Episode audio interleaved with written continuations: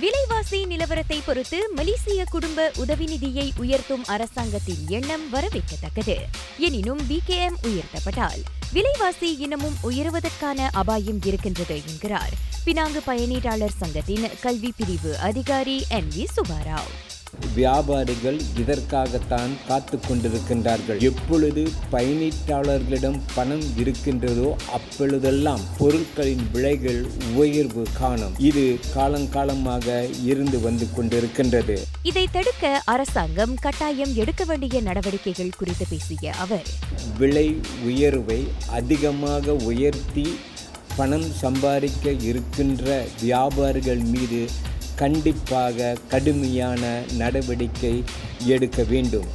இதை குறைப்பதற்கு அமலாக்க பிரிவினர் அனைத்து இலாக்காவைச் சேர்ந்தவர்களும் உரிய நடவடிக்கை எடுக்க வேண்டும். ஒரு சிலருக்கு மட்டும் தண்டனை விதிப்பதை விடுத்து முழுமையாக எந்தெந்த துறையில் எந்தெந்த பொருளுக்கு விலையேற்றம் காணப்படுகின்றதோ அவர்கள் அனைவருக்கும் சம்மன் கொடுப்பதை தவிர்த்து அவர்களை நீதிமன்றத்திற்கு கொண்டு செல்ல வேண்டும்.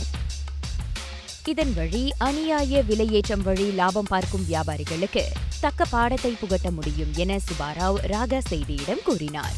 விலைவாசி உயர்வால் பி ஃபார்ட்டி வர்க்கத்தினரே மிக மோசமாக பாதிக்கப்படுகின்றனர். வாங்கும் சம்பளத்தை மீறிய வாழ்க்கை செலவினங்களுக்கு மத்தியில் சில பொறுப்பற்ற வியாபாரிகளின் சுயநலத்தால் இந்நிலை ஏற்படுவதாக சுபாராவ் கூறுகிறார்.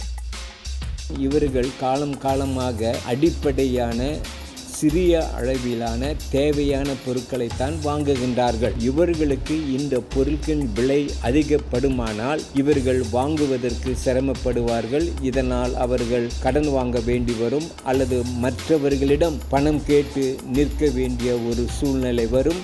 விலைவாசி நிலவரம் தொடர்ந்து நிலையில்லாமல் இருக்கும் பட்சத்தில் பொதுமக்களின் சுமையை குறைக்கும் நோக்கில் பிகேமுக்கான தொகை அதிகரிக்கப்படலாம் என பிரதமர் முன்னதாக கோடி காட்டியிருந்தார் நான் திவ்யா வேகன் ஜான்.